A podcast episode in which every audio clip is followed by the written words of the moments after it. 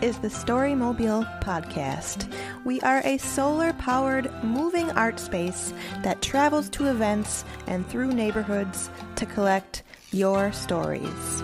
The St. Paul Almanac book was created in 2005 and has since been released annually. The goal is to bring together the diverse community of St. Paul through literary arts. The Almanac is a meeting place for sharing stories and artwork of our community. This year, the St. Paul Almanac released their 11th volume, On a Collected Path. As part of a reading festival, authors have gathered at various venues throughout St. Paul to read their fabulous work.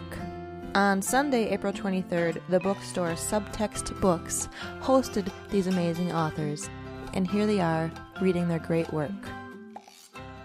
Jens Banga, is that right? Yes.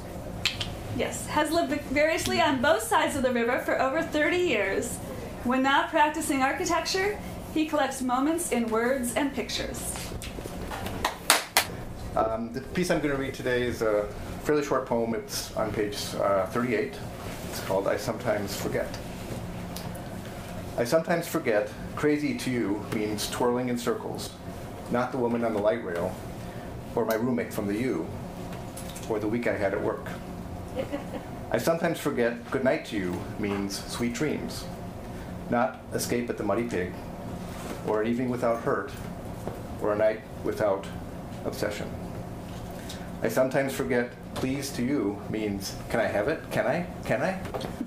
Not I really need this job, or spend your life with me, or don't leave.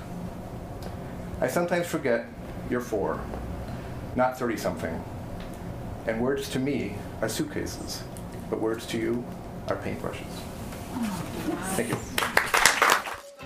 To hear more stories, learn more about Storymobile, and to find out where we'll be pedaling off to next, visit storymobile.org.